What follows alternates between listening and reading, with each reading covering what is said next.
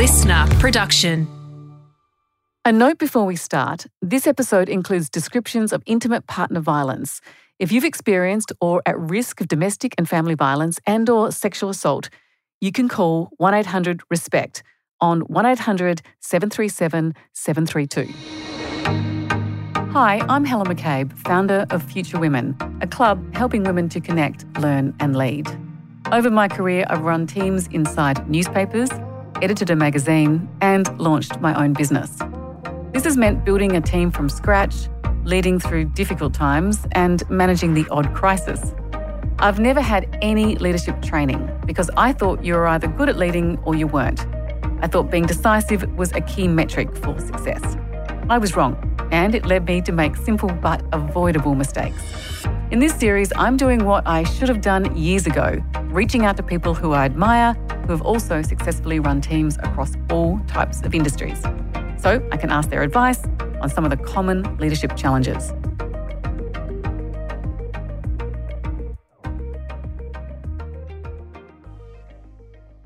Are you trapped in a corporate job you just hate? Thankfully, I discovered my passion early in life, but what if you don't? My guest is a psychiatrist who began life as a journalist at the Sydney Morning Herald. In this episode, Lisa Pryor discusses being trapped in the wrong job managing mental health issues as a leader, and juggling study and motherhood.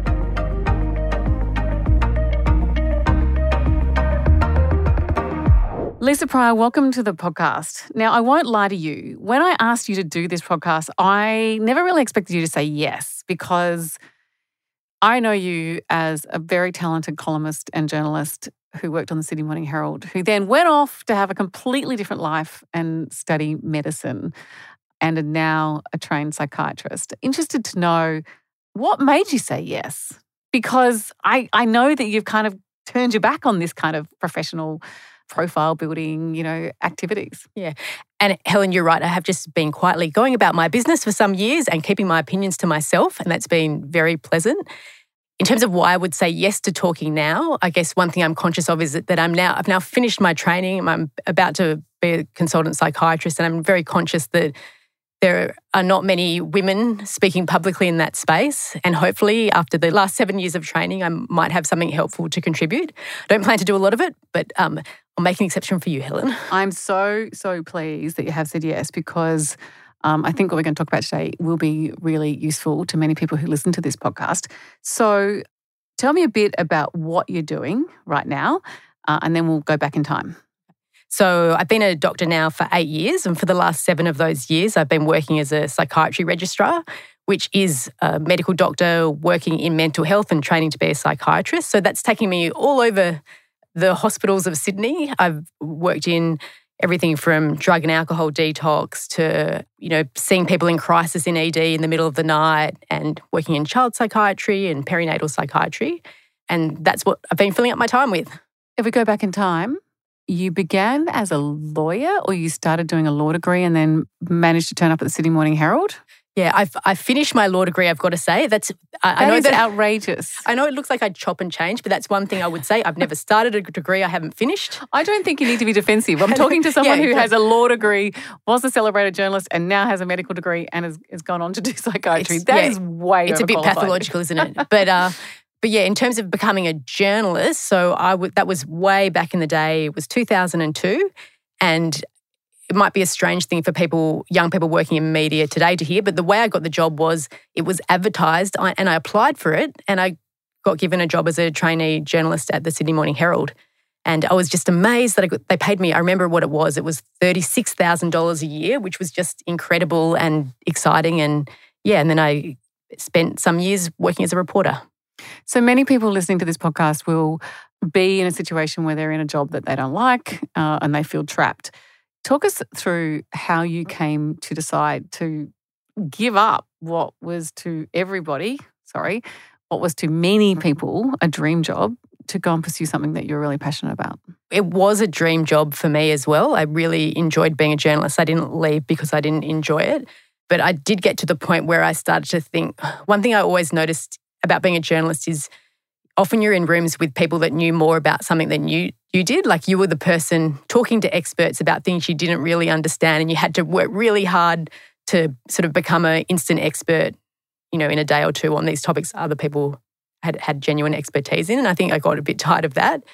And also I I think there was something about maybe having opinions and getting paid to have opinions. I actually just wanted to do something practical and useful. And I think they were two things that were in my head when I was thinking about the, the change to medicine. But the kind of the story of how that change actually happened is that I was writing a book about illicit drug policy. And as part of that, I um, arranged with the doctors at St. Vincent's to go and spend New Year's Eve in the emergency department to see what happens on a big party night like that in ED.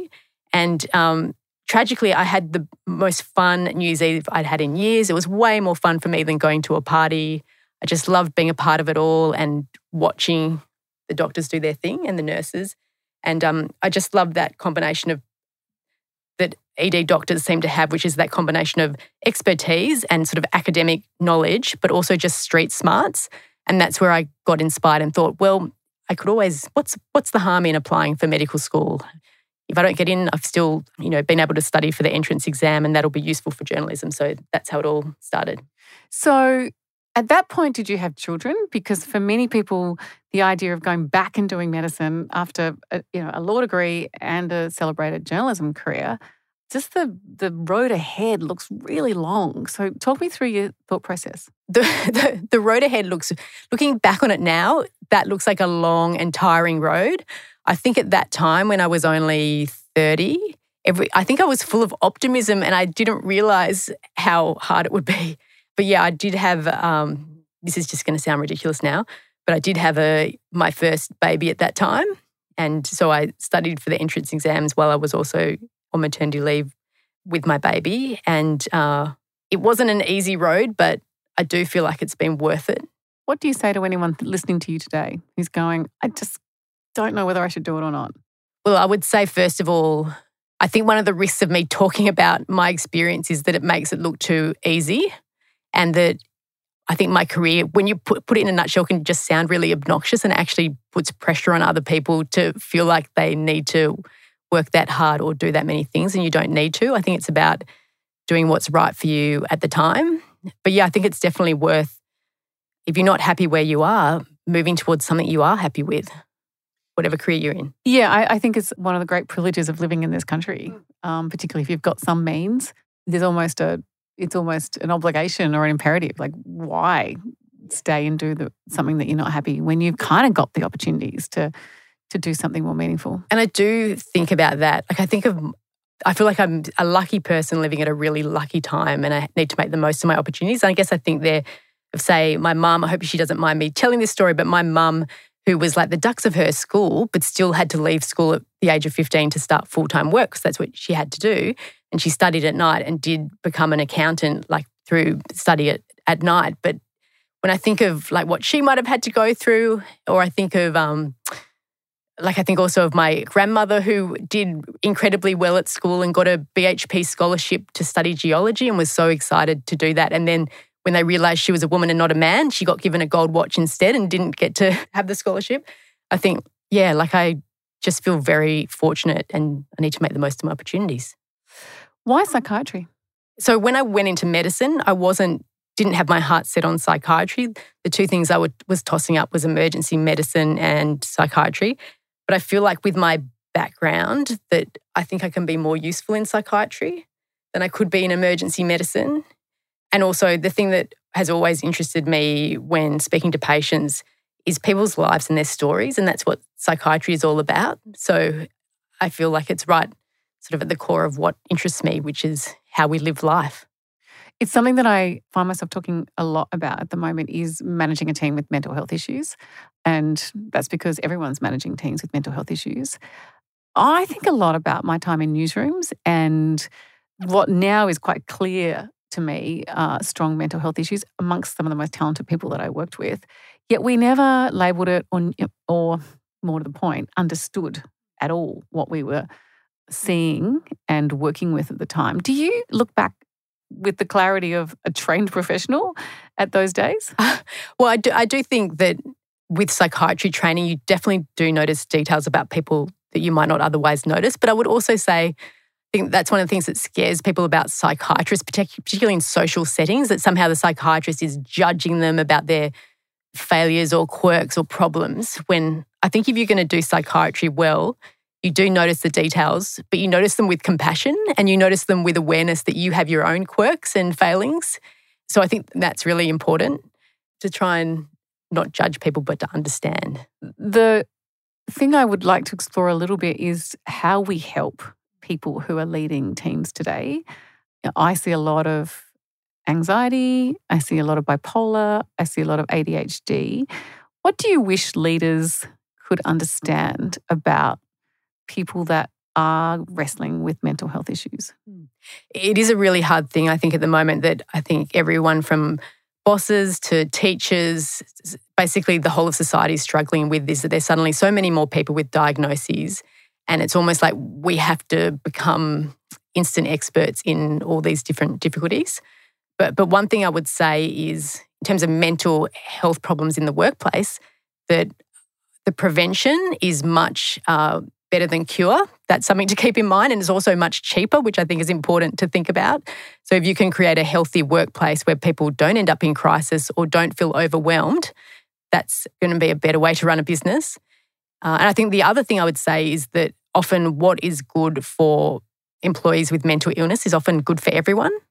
So, an example I'd give there is say, for example, if you do have bipolar disorder, it's really important to look after your sleep and maintain a, a good routine and look after your circadian rhythms. Because often when people start to become unwell, one of the first signs is their sleep goes off, or they're, if they're not getting enough sleep, that can trigger an episode.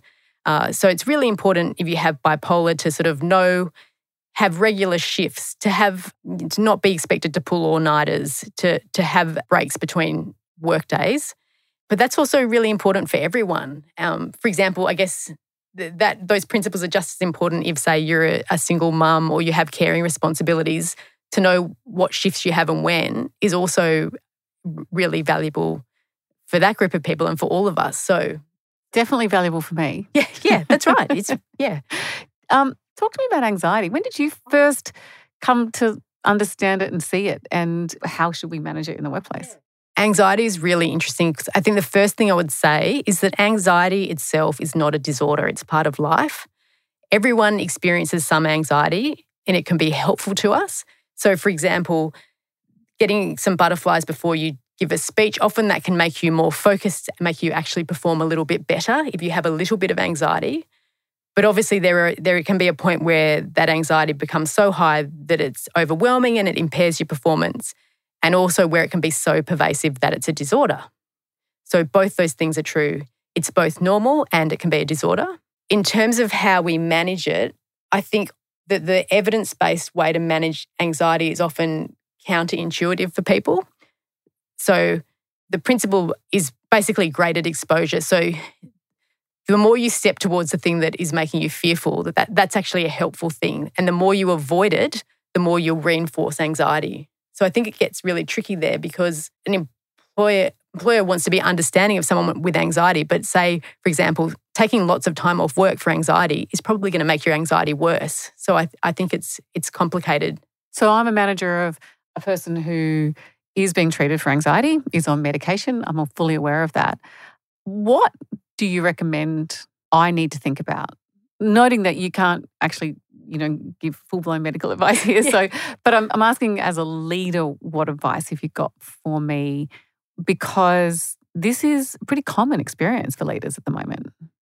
I think you have to be the best, most caring boss you can be, but you don't have to be that person's psychiatrist. Yep. I think that's really important. It isn't the job of, it isn't your job to treat that person. That person should have access to a professional, a psychologist to do CBT, maybe a GP or a psychiatrist to prescribe medication if that's necessary. But it's I don't think that has to be or should be the job of of the employer. Yep. Uh, but uh, but I think definitely being compassionate and understanding, and also just meeting your legal obligations and occupational health and safety obligations. I think that's the most important thing. Because I'm going to be super candid with you. Oh, okay. People my age uh, who've been leading for a long time and have had newsrooms for, you know, not newsrooms, have had teams of people for a long time in different professions starting to wonder like, are we doing something wrong that I've got lots of staff with anxiety? Or is it just that we were turning a blind eye? Or are we making it worse by constantly going, oh, if you're feeling bad, you should take days off? Mm. And, and, I think it, it's interesting that, that all, all those debates, I think sometimes people think, well, psychiatrists would say that it's all a disorder and everything, it's all mental illness and everything should be medicalized. But I would actually say those exact same questions that you're asking in the workplace are also questions that people are asking within psychiatry and within mental health. It is it is really complicated. So you're worried that you're making it worse? Yeah, the the, that's the, the, well, I think that the so there are some like social media or TikTok ideas about mental health that are about that you should talk about your problems all the time to everyone that actually aren't necessarily where the evidence is about what's helpful for people. And I do think we need to, it is a more complicated picture than, than what might be presented on social media. So, for example, like an example of that, that idea that talking about everything all the time isn't helpful. I think an interesting example is, say, in crisis management. Like it used to be the case after a terrible event, you know, people would rush in with emergency mental health help and you'd get everyone to speak to a psychologist and everyone would would go through in detail and talk about the awful things they'd just seen and, and heard and experienced. But then the evidence more recently has shown that's actually often really counterproductive. It can actually make people's trauma worse. And that sometimes what a lot of people will just need in that situation is a nice cup of tea, someone to, colleagues to talk to, good sleep, some exercise, maintaining a routine. Talking about trauma isn't necessarily the best solution for everyone. It might be helpful for some people, but it's certainly not a blanket rule. That is so interesting you know, I do think people who are leading lots of different in lots of different circumstances do struggle because no, what does work for one colleague may not work for the next. Mm.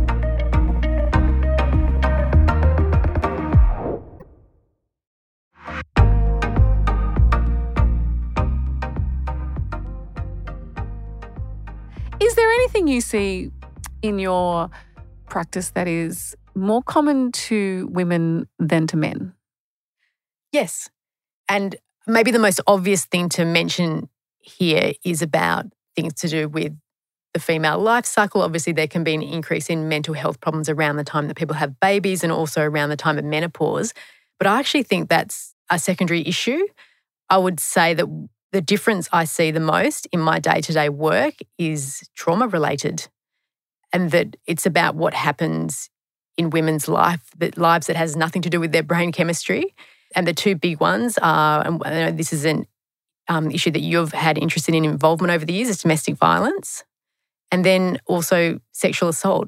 And I'm, I'm sorry that I have such a it's such a heavy answer to that question, but honestly, that is the thing more than anything that would be the most common factor that separates the genders when I see people in distress. And is there anything that you wish people who are leading those individuals could know or do to help? The thing I would say as a mental health professional is that a lot, the most useful things we can do are probably outside the mental health system. I think that's probably true for mental health problems generally. Um, so, for, with domestic violence, it's not necessarily just about counselling people once they've experienced trauma. It's actually about making sure they have a safe place to live and that they can get on with their lives, that they're not harassed and followed by abusers through their life. There's it's really practical stuff that's important for people's mental health in those situations. Do you think we're getting better at it? You been you would have been covering these stories as a journalist. I've been I used to turn up to homes in Adelaide when I was a baby television journalist to be told it was a domestic only a domestic violence and to go home and I could hear the screaming and the yelling. You know, are we getting better? I, yeah, I've I've heard those things as a journalist as well back in the day. I actually do think we are.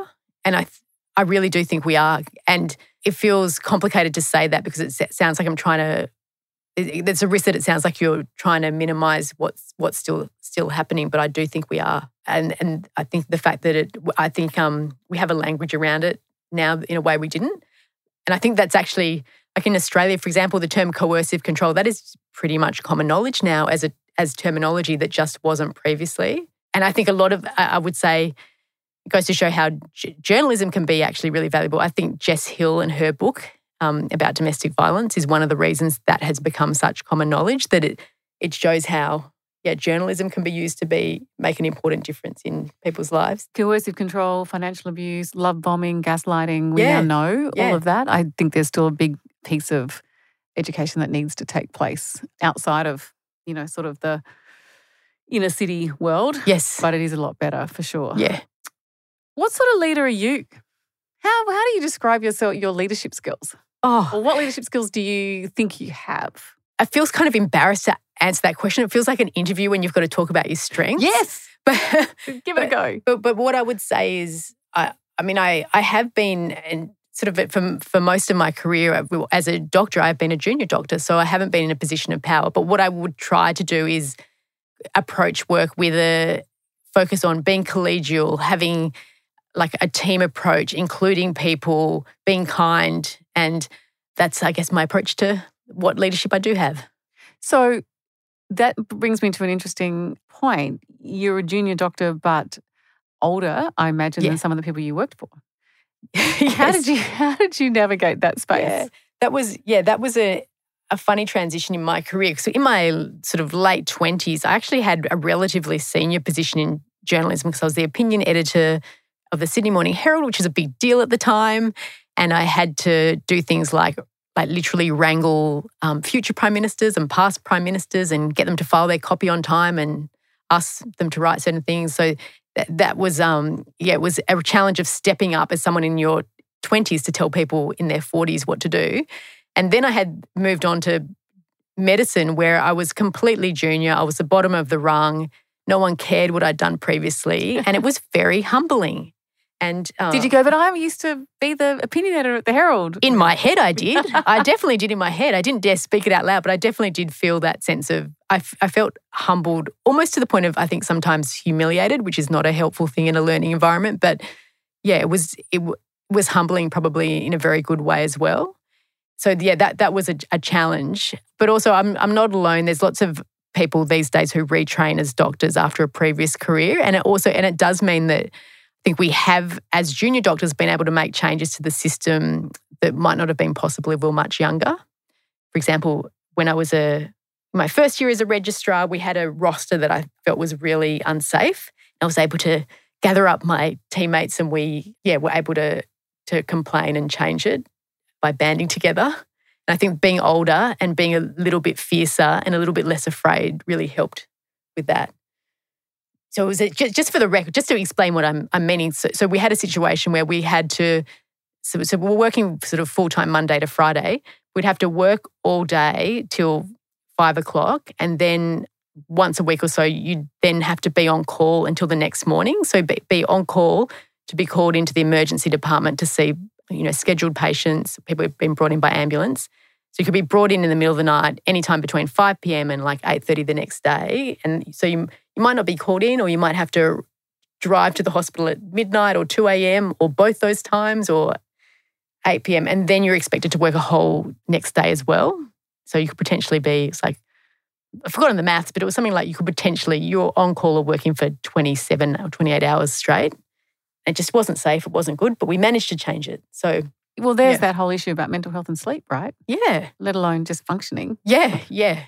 Medicine is renowned for being pretty masculine, sexist. Did you find that, or has it had to improve for the time you turned up in hospital? Oh, I've had a pretty good run, to be honest. I haven't seen much of that myself. Actually, where I do still see it is I think the, the most vulnerable group I've seen in is uh, female medical students, and particularly around things like maternity leave, which is still absolutely shocking. Because when you're a medical student, you it's like you have the responsibilities of a job, but none of the rights.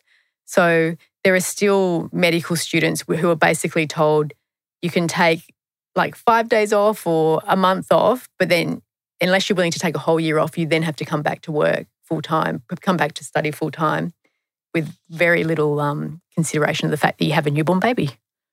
I want to come back to how you juggled all of that, but the other thing I'm interested to explore with you is how you do have influence. So you you talked about banding everyone together and, and changing the roster, and you were older when you did it. What advice do you have for people who are lower in the pecking order for whatever reason, went into the career later, possibly because they had children, who are feeling a little bit disconnected because of the age difference and the lack of influence they can have over what's going on above them. I think that idea of banding together with other people that you work with is really important.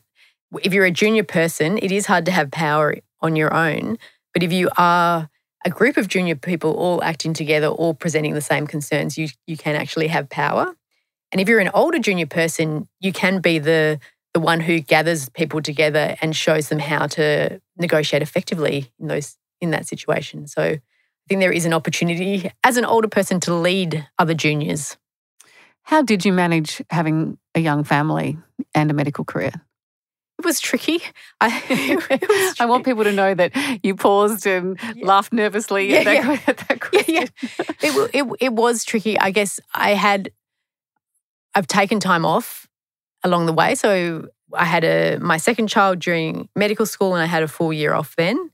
And then most of my training I've done part time. I've worked I've worked full time for the last year or two, but before that most of my training's been part time. Because I've I've learned the hard way that you need to be able to have quality of life to be able to sustain a career and if you are just on the edge of burnout and collapse for years at a time, it's not good for anyone. And were you at times on the edge of burnout? I reckon it's been a good 10 years since I've felt burnt out, but I have definitely burnt myself out earlier in my career. And I think I've learnt lessons from that. And I think one of the lessons is you need to let go of that idea of being like a, a shiny, special girl who gets gold stars. I think that's a really risky thing for, for young women to try to be. And you need to let go of it and you need to be able to ask for things and be inconvenient to people and get what you need and not feel like you need to impress everyone all the time because it's not sustainable. And when did you figure that out, do you think? Because that is a that's a big thing to figure out.